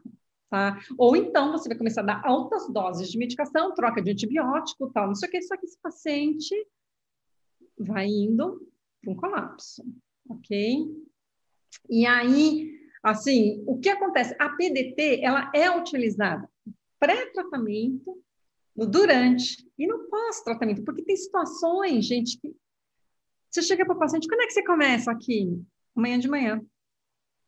Aí você olha na radiografia dele, você fala, calma, vamos, vamos ver o que a gente consegue fazer. Você senta, conversa com a equipe médica, muitas vezes você faz um PDT antes, tá? Começa o tratamento oncológico, vai fazendo a PDT para controlar aqueles sítios, uma bolsa periodontal, por exemplo, tá? Vai fazendo, tá? Controlando as bactérias. E aí você, quando existe um gapzinho entre as quimioterapias, você vê o que é possível fazer, tá? Existe uma personalização, uma individualização de cada caso. Tá? Eu gosto muito desse artigo mostrando, tá? É um artigo do Caetano, ele é um pesquisador brasileiro, que você consegue uma redução importante de, inclusive, bactérias resistentes à meticilina. Então, elas, é, é, o, o, PDT, ele realmente é um, uma terapia que ela vem bem de encontro com a nossa necessidade durante o tratamento oncológico. Bom, gente, eu corri, falei, o Daniel falou para mim assim, Meire, corre a quantidade de slide que você tem, porque nós trocamos ali a, uma conversinha prévia. Eu acho que eu dei um bom recado. Se vocês tiverem alguma dúvida, eu nem, se vocês repararem, eu nem liguei o chat para eu conseguir correr, tá? Aqui, para a gente conseguir mais ou menos seguir dentro do horário que eu nem sei. Olha, Daniel, oito e meia, meia hora para mim, hein? Eu fui assim, eu dizendo que eu nem puxei o ar, né? Foi direto aqui, gente. Então, tem alguma pergunta? Deixa eu abrir aqui os, o chat, espera aí. Nós temos sim, Meire. Vamos ver, temos... é em participantes que eu vou, Larissa? Isso, eu vou ler para você a dúvida, pode ser? Lógico. Ótimo, é uma dúvida da Solane. Ela disse assim: você falou que faz o laser um dia sim e um dia não. Quantos joules você faz? E poderia ser feitos todos os dias? Vamos lá, e isso é muito legal, é uma dúvida que eu acho linda. Tá? Depende. Depende do que. Olha só, sim, eu posso fazer dia sim, dia não. Eu posso fazer todos os dias. Depende. Por exemplo, é um paciente que está internado em que eu posso ir até lá ver. Tá? É um paciente que tem que se locomover até o meu consultório. É um paciente que imunologicamente está até que ok para fazer essa locomoção, né? Então, vamos lá. Se eu for fazer dia sim, dia não, eu trabalho com uma energia um pouco menor. Perdão, uma energia um pouco maior. Ok? Então, eu trabalho com dois joules. Se o paciente refere muita dor em algum sítio, olha só, eu estou fazendo aplicação, tá? É, Muitas vezes o paciente fala, não, mas o que mais dói é aqui, olha, doutora, aqui, aqui, aqui por dentro está doendo demais. Neste ponto, às vezes eu posso fazer até três joules, quatro joules, porque a, a, a, aqui o meu foco é um alívio da dor na primeira sessão, ok? Conforme, é, aí, sempre mantenho assim? Não. Aí ele vem numa segunda sessão. Como é que você está de dor? Nossa, melhorou muito, doutora, mas ainda está ferido. Quando eu como argin, tá? Aí, o que, que eu quero? A reparação. Você pode vir amanhã? Não, não posso, doutora. Estou tão cansado. Faço dois joules. Você pode vir amanhã? Posso sim, doutora. Trabalho com um joule. Tá? Então, por isso que não existe um protocolo pronto. Tá? Por isso que não existe, porque eu tenho que conversar com o paciente. Eu tenho que interpretar aquela ferida. Com certeza. Ok? Então, muitas vezes, assim, veja, uma coisa é você trabalhar dentro de um estudo, gente. Então, por exemplo, aquele meu estudo que eu mostrei, ele eram dois joules. E nós perdemos muitos pacientes porque muitas vezes a gente tinha que trabalhar com joule, com três joules. Pronto, já não está dentro do protocolo de estudo. Mas quando você está no seu consultório atendendo um paciente, você tem essa flexibilidade de trabalho tá? Então, você interpreta melhor a situação, ok? E se você uh, precisa do que alívio de dor, você vai trabalhar com energia um pouco maior. Se você trabalha com uh, reparação, dois joules está bem dentro da janela terapêutica. Mas se você pode fazer todos os dias, trabalha com energia um pouco menor, Tá? Uma coisa muito importante, um respeito que a gente tem que ter com laser. Gente, deixa eu explicar isso aqui, porque é um erro muito fácil da gente cair. Muitas pessoas, assim, eu vejo isso, tá? Comprei equipamento, porque minha tia, meu pai, minha mãe, alguém muito querido, tá? Vai fazer quimioterapia, eu gostaria de fazer. E nos queridos é onde a gente mais erra. Porque nos queridos a gente quer atender todos os dias. A gente não tem preguiça, não tem sono, não tem fome, não tem nada. É um querido nosso. Ok? E aí, manda ver no laser. E faz todos os dias. E aí, no começo, melhorou pra caramba, mas depois o laser passa a não ter efeito. E é verdade. Nós temos um efeito aqui, tá? Que é bifásico. Então, se você repete muito o protocolo, mesmo em doses baixas, tá? É, você pode causar uma inibição daquele processo de reparação. E eu já vi isso, eu já vi, gente, eu, eu vi na clínica, tem artigos sobre isso, tá? Sobre esse efeito bifásico do laser, mas eu já vi isso na clínica. Então, era um, um caso de uma dentista que realmente era muito amiga da paciente, tá? E a, ela falou, não está mais resolvendo laser, o que está acontecendo aqui? Para, para de fazer o laser. Você tem, vocês têm que imaginar, gente, o seguinte. Olha, no caso da quimio, fez a quimio, tá? Existe aproximadamente, aqui, olha, a mucosite vai aparecer lá pelo sexto dia, quinto, sexto dia, começa a ter alteração que você percebe clinicamente, ok? Este é o momento do zero ao quinto dia, sexto dia, para você fazer, né? É a fase, presta atenção nessa, nessa frase. Nós atuamos na fase, na fase inflamatória do processo inflamatório. Então, olha só, a gente tem que conhecer o processo inflamatório primeiro, tá? E é nesta fase que nós vamos atuar. Aí a gente para um pouco. Para. Você não precisa ver a ferida fechar. Não é cola. Laser não é cola, tá? Então, quem repara é o próprio paciente. Como é que eu vou ter essa avaliação? Sim, eu falei para vocês aqui. Pega o exame de sangue dele. Esses pacientes sabem do exame de sangue deles de cor e salteado.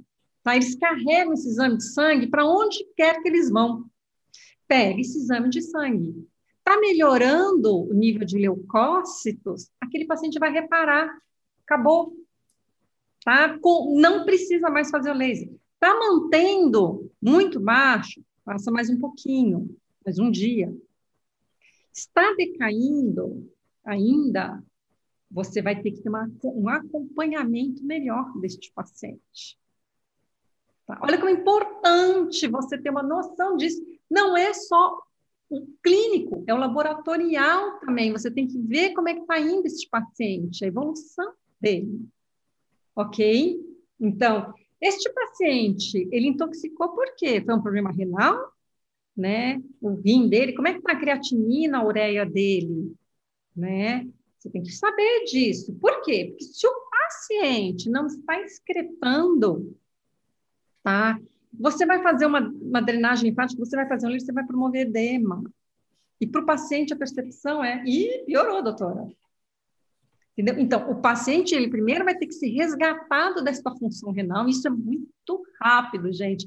Deixa eu te falar, não é você que vai mandar, o médico já sabe disso, entendeu? Você liga para ele e fala assim, olha, tá, tá, sabe, você bate na porta ali, se você está no hospital, então, ele está assim, como é que está a função renal dele? Então, aqui, não está muito boa, então eu acho que precisa primeiro fazer resgate. Isso é imediato. E aí sim você faz o laser. Tá? Então, você tem que ter essa avaliação. Então, não, não existe um protocolo que você começa e termina igual. Tá? Você começa de um jeito. Muitas vezes, o paciente, principalmente quando já chega com as lesões, eu gosto muito do PDT, gente, porque para mim, ferida na boca, mesmo no paciente imunocompetente, está tá infectada. Não existe para mim ferida na boca sem infecção. Às vezes, muitas vezes eu começo com PDT, tá? E na outra sessão eu faço a fotobiomodulação ok? Respondi? veja se eu respondi a pergunta. Sim, e aí sim. responde aí para. Eu estou tentando achar o chat aqui. É, nós, estamos, nós estamos pelo chat do, do YouTube. Por enquanto, não tem mais nenhuma pergunta. Tá. É, tá como que é impressionante, né? Como que os efeitos né, da quimioterapia, da radioterapia alteram né, essa mucosa do paciente. E como que a mucosite, ela prejudica a continuidade do tratamento, né? Por isso é importante a gente conhecer e as diversas possibilidades assim, também da laser terapia. Larissa, deixa eu te falar, eu não faço tratamento de canal. Eu, eu também não faço tratamento de canal, tá bom, não. gente? Não gosta. Então, não, não sou a única que não faz. Mas a gente tem que saber diagnosticar. A gente Exato. tem que entendeu? Nós temos essa responsabilidade, nós temos. Então, o conhecimento a gente tem que ter. Posso não Com fazer, certeza. goste ou não, entendeu? Exato. Agora, você tem que saber indicar. Você não pode deixar o paciente sem um atendimento, porque é crítico, tá? É muito crítico. É o que eu falei para você. Aqui, tá? é, eu estou com um carro potente, não adianta me dar uma Ferrari, tá? Um, dar um, uma Porsche, se eu ainda não fiz um curso de habilitação correta e falar assim, pega a Dutra e vai até o Rio. Com certeza. Não chego. Sim. Eu não chego com carro, entendeu? Então, é uma coisa assim, é uma ilusão ver um equipamento. Achar ele muito simples, porque tem três botões, pois muito é. simples, É. entendeu? Ele é leve, ele é portátil, ele parece até um brinquedo, entendeu? É muito simples e você achar, entendeu? Que tudo bem, né? Eu consigo fazer isso. Mas tudo que você vai fazer, o conhecimento está aqui dentro. Entendeu? O software do equipamento é esse, gente. Sim. É. É que você Ô. Meire, Fala. você pode deixar de compartilhar aí para eu poder compartilhar a Ah, minha? Então, agora nós vamos falar, o doutor Daniel vai falar justamente o que o laser de alta potência pode fazer para acelerar todo esse, esse tratamento. Gente, vou sair daqui. ó. Que ótimo. Vamos lá, então. Muito bem.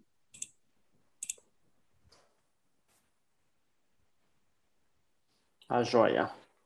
Então vamos lá. Então, dando sequência, eu vou dar uma aceleradinha aqui por causa do tempo. É, a gente tem que lembrar que esse paciente é um paciente comum, né? O paciente oncológico é um paciente normal, então ele vai ter problemas na boca como qualquer paciente. Ele vai ter cárie, ele vai ter doença periodontal, ele vai ter problema de canal, ele vai ter lesões, né?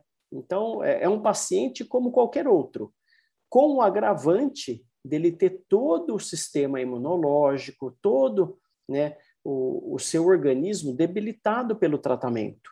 Então, além dele ter os problemas de um paciente comum, ele pode ter esses problemas um pouco mais agravados, um pouco mais, é, assim, agressivos, pela forma como o organismo dele está. Então, a, a nossa grande preocupação é que a gente consiga tratar esses pacientes, a gente consiga resolver esses problemas de uma maneira mais rápida e mais eficiente, para que ele não perca né, o tratamento oncológico, para que ele não tenha que interromper o seu tratamento e, às vezes, perder tudo que foi feito. Então, o laser, né, tudo que a Meire falou, é, a gente já viu o quanto isso ajuda, o quanto é benéfico, mas agora eu vou tentar mostrar para vocês um pouco do laser de alta potência, o que, que ele pode ajudar a gente nesses pacientes. Então, o laser de alta potência, né, ele vai ajudar no preparo da, da cavidade oral, a, agilizando esses procedimentos no paciente oncológico. O laser cirúrgico, laser de alta potência, ele é um, um, uma tecnologia onde o laser vai sofrer uma interação fototérmica. O laser de baixa potência, a nossa interação celular é fotoquímica, tá? No caso do laser cirúrgico, como nós estamos trabalhando com uma potência muito mais elevada, aquela potência deixa de causar um efeito químico, né, uma reação química na célula, e ela passa a causar um efeito agressivo né, no tecido. Então, aquela interação fototérmica vai levar a uma fototermólise dos tecidos, e isso vai trazer né, uma série de consequências de benefícios ou às vezes de malefícios. Então, toda vez que eu estiver trabalhando com laser cirúrgico, laser de alta potência, eu tenho que saber que, ao mesmo tempo, tudo isso vai estar acontecendo no tecido do paciente.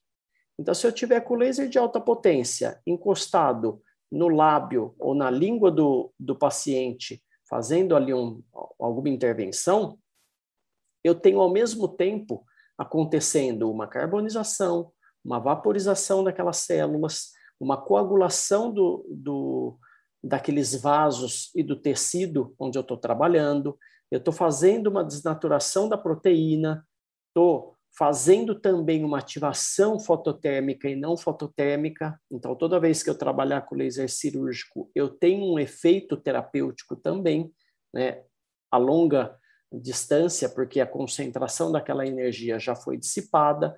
Então, tudo isso está acontecendo ao mesmo tempo. E com isso a gente consegue acelerar o tratamento do paciente. Por quê? Porque ao mesmo tempo que eu estou cortando, eu estou fazendo hemostasia, eu não estou tendo sangramento, eu estou modulando o processo inflamatório todo naquela região, eu estou acelerando a cicatrização, estou promovendo a angiogênese, então tudo isso vai acontecer ao mesmo tempo. Na parte do laser cirúrgico, eu tenho uma série de indicações. Então, isso daqui, gente, é tudo o que dá para a gente fazer relacionado à cirurgia. com laser cirúrgico. Isso é tudo coisa que eu já fiz em meus pacientes. Então é muita coisa, né? Qualquer corte em tecido mole eu consigo fazer com laser cirúrgico.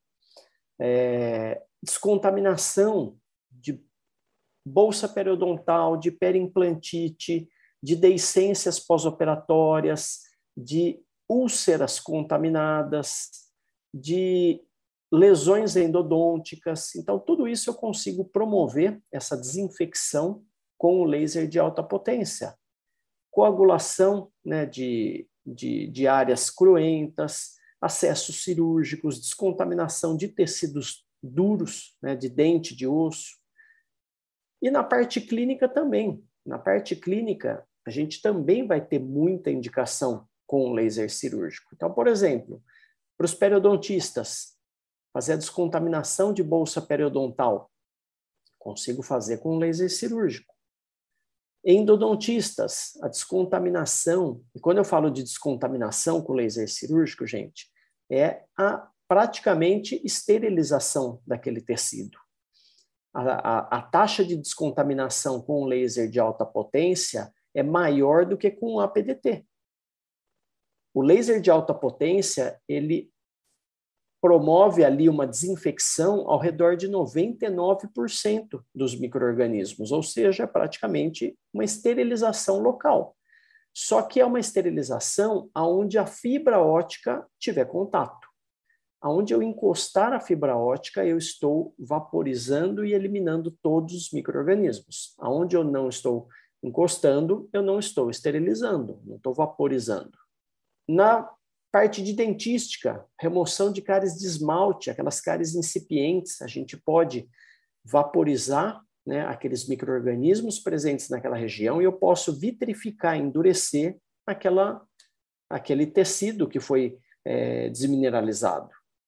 Em casos de prótese, fazer uma dessensibilização, uma vitrificação dentinária, peeling gengival, né, remoção de manchas na, na, na mucosa, dessensibilização radicular, não só a dessensibilização radicular, mas uma dessensibilização de uma úlcera traumática, uma afta, por exemplo, a gente também consegue fazer com laser de alta potência. Aumento de coroa clínica, afastamento gengival, às vezes para moldagem, para colocar um provisório ali rápido, você consegue fazer com laser cirúrgico. E a coagulação alveolar, que é uma das grandes vantagens nesses pacientes, onde a gente consegue acelerar o processo né, de reparação após uma exodontia, por exemplo.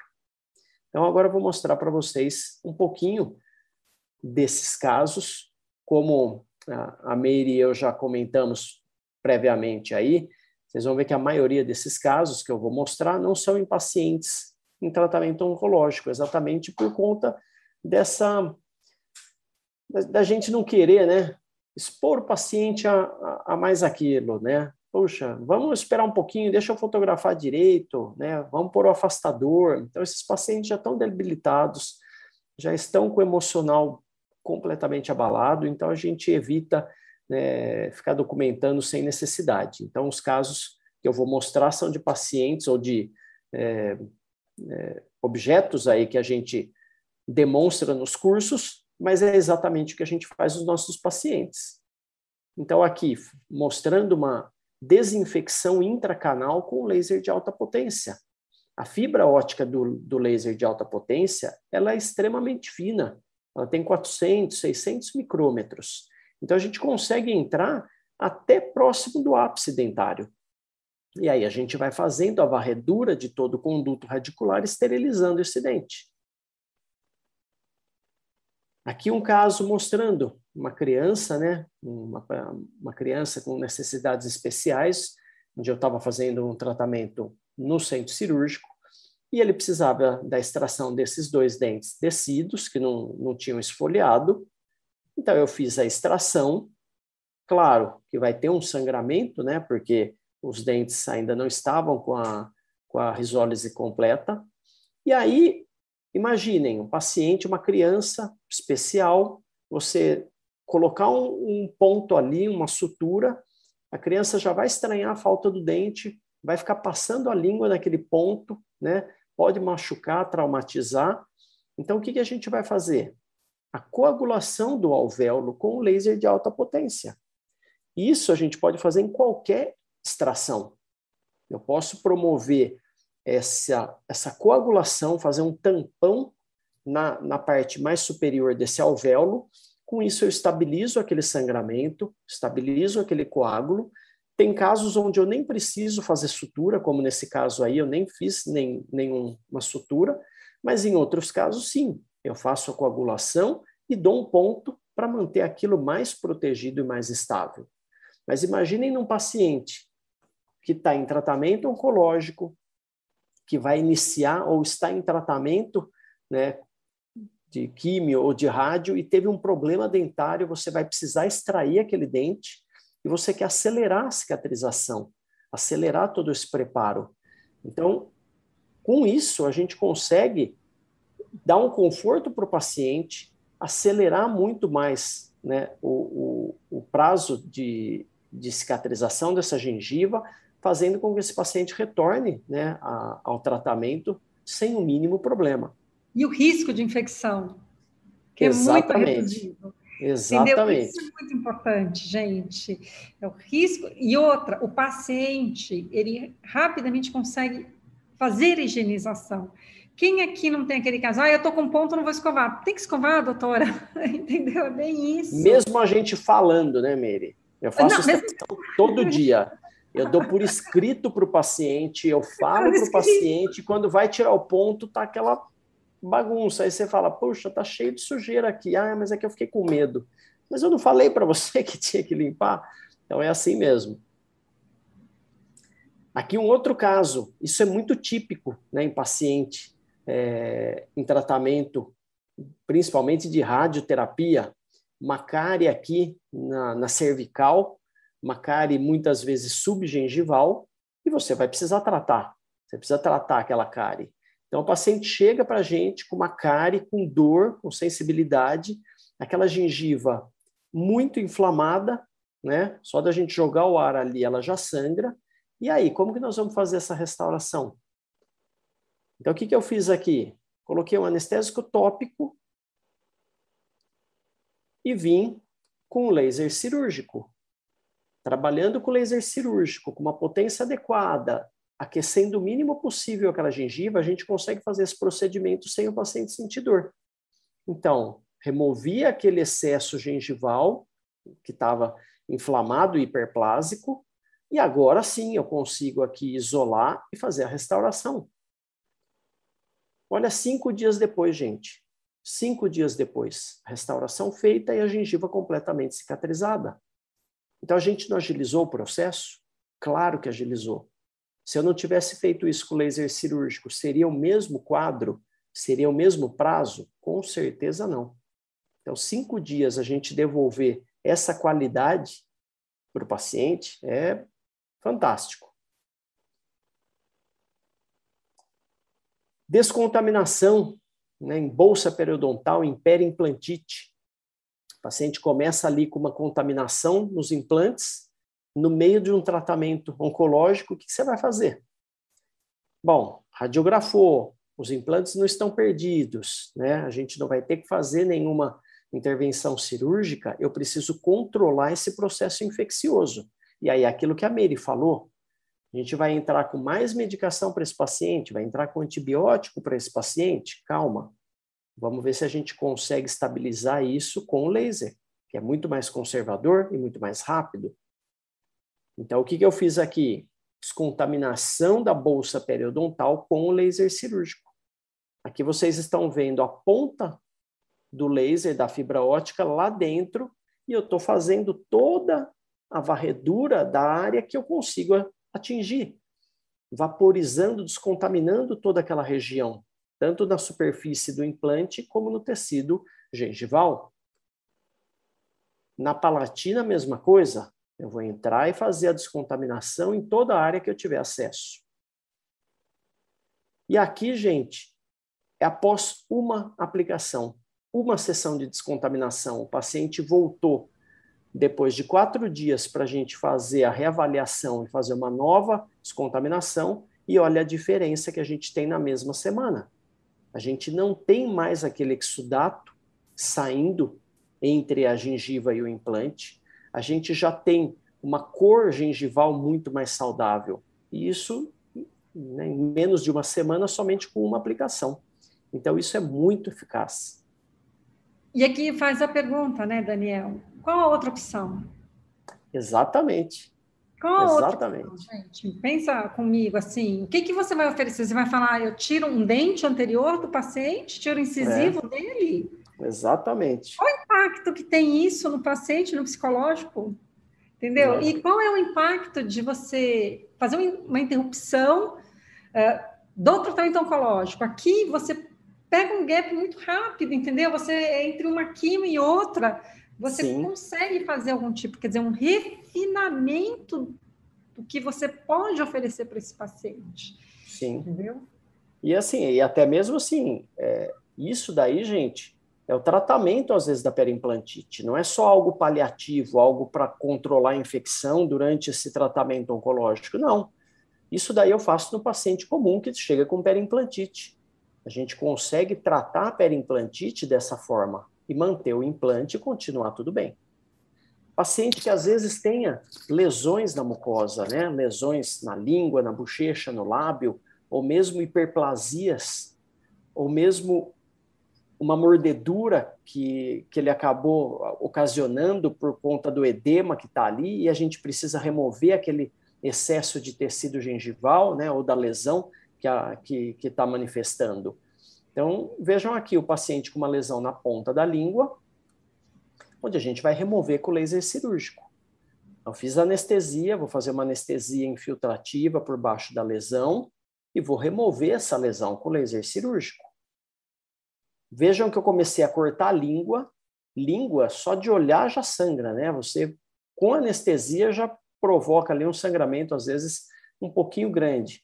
E eu estou cortando a língua, removendo a lesão, com o sangramento completamente controlado.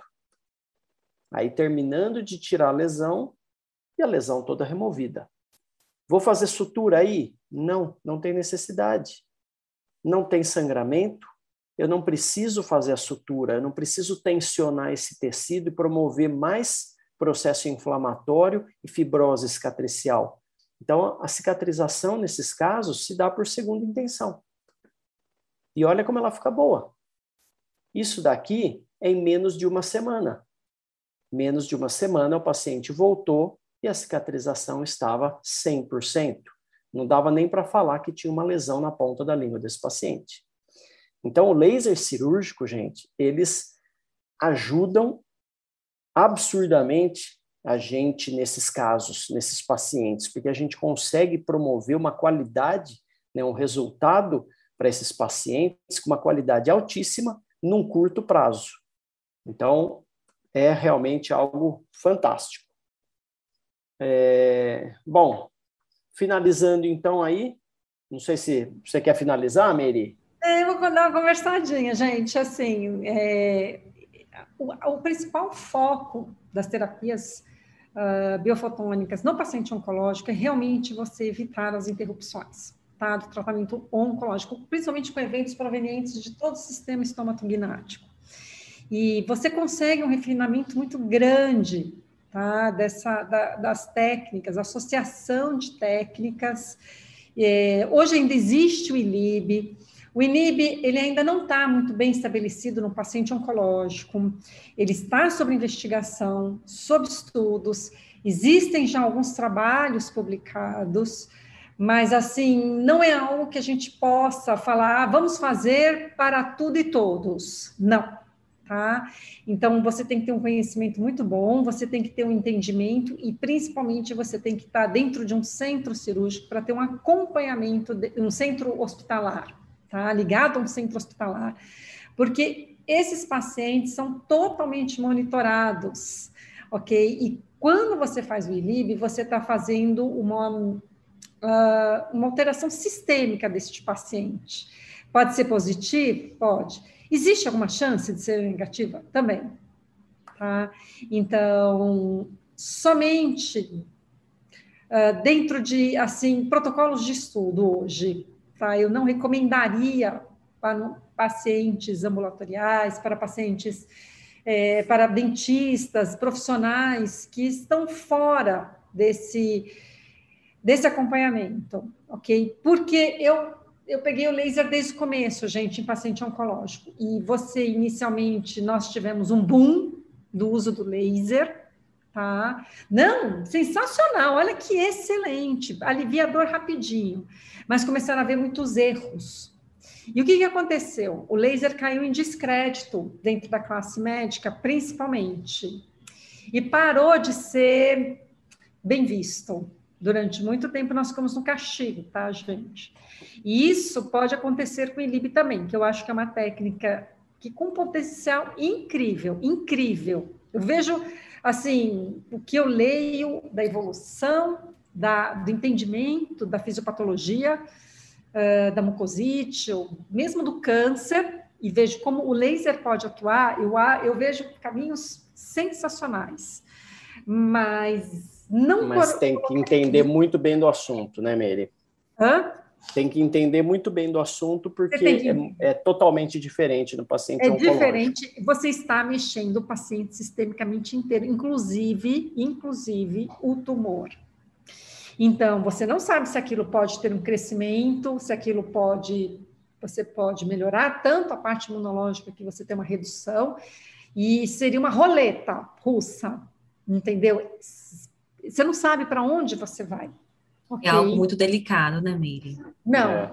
olha, os estudos estão mostrando bons resultados, é bacana de você ver, mas tem que dar um tempo para o amadurecimento da técnica, para o estabelecimento da técnica, para a gente usar com segurança. Não pensem que o laser serve para tudo e todos. Tá?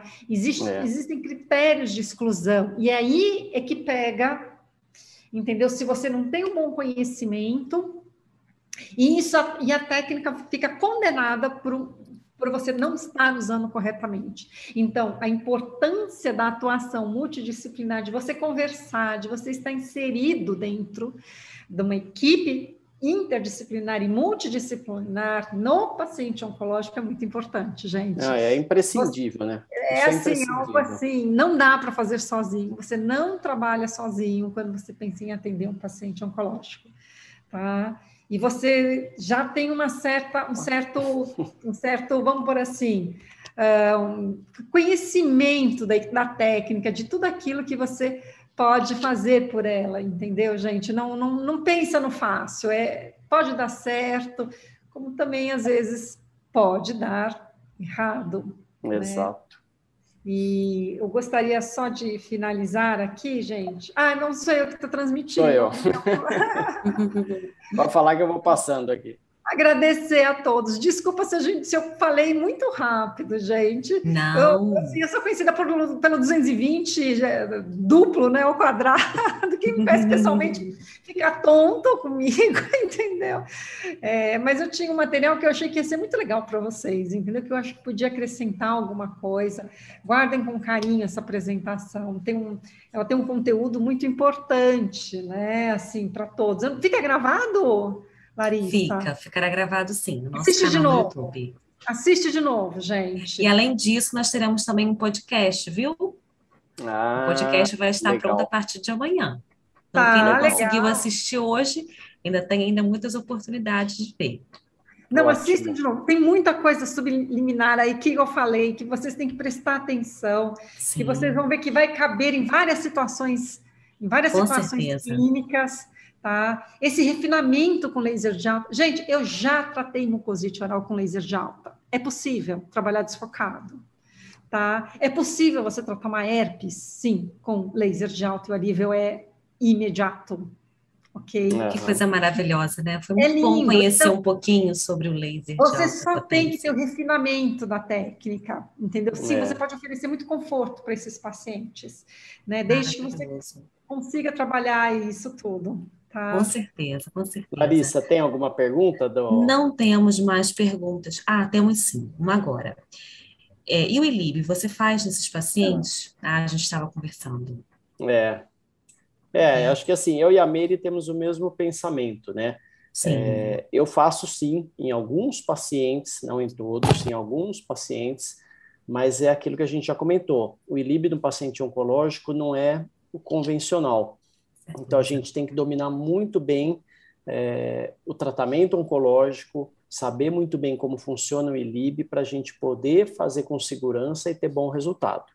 Eu acho que eu acredito muito que, que a tendência é que isso vá amadurecendo cada vez mais, os resultados melhorando e a gente conseguir ter é, padrões, né, protocolos um pouquinho mais definidos para é. que isso seja mais difundido.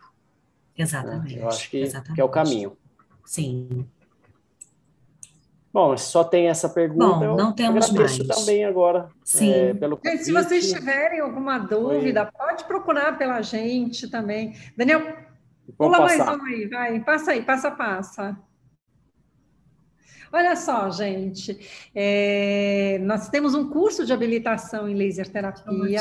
Agora, no primeiro semestre, tá, nós vamos fazer um em parceria com a, instituição Sorrir para a Vida, tá? É uma ONG que atende pacientes oncológicos.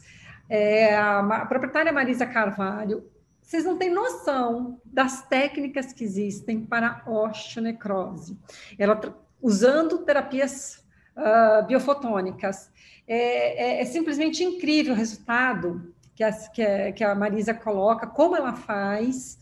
É, nós vamos lançar em breve, o, a data de início está prevista para abril.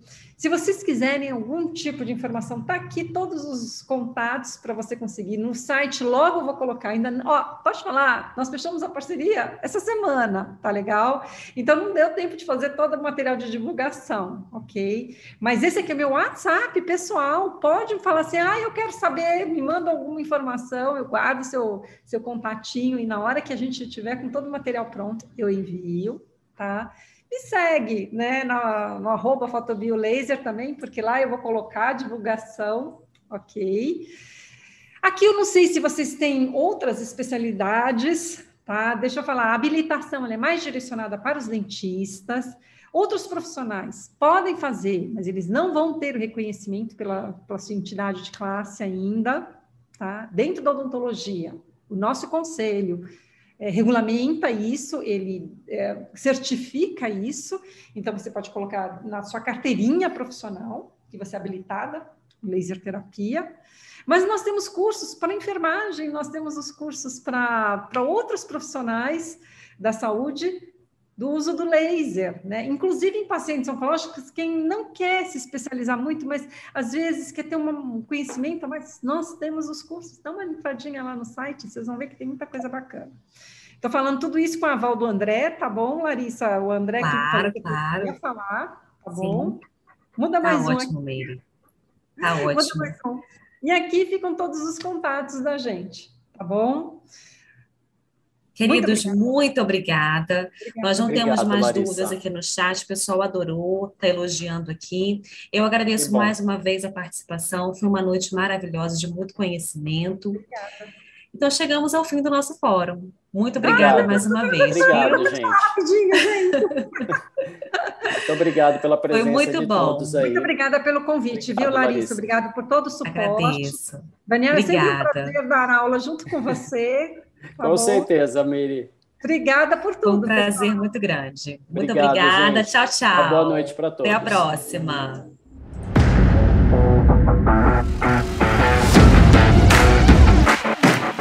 A InLaser apresentou mais um podcast Fórum InLaser. Um conteúdo exclusivo para você que é nosso aluno. Obrigado por nos ouvir. Até o próximo.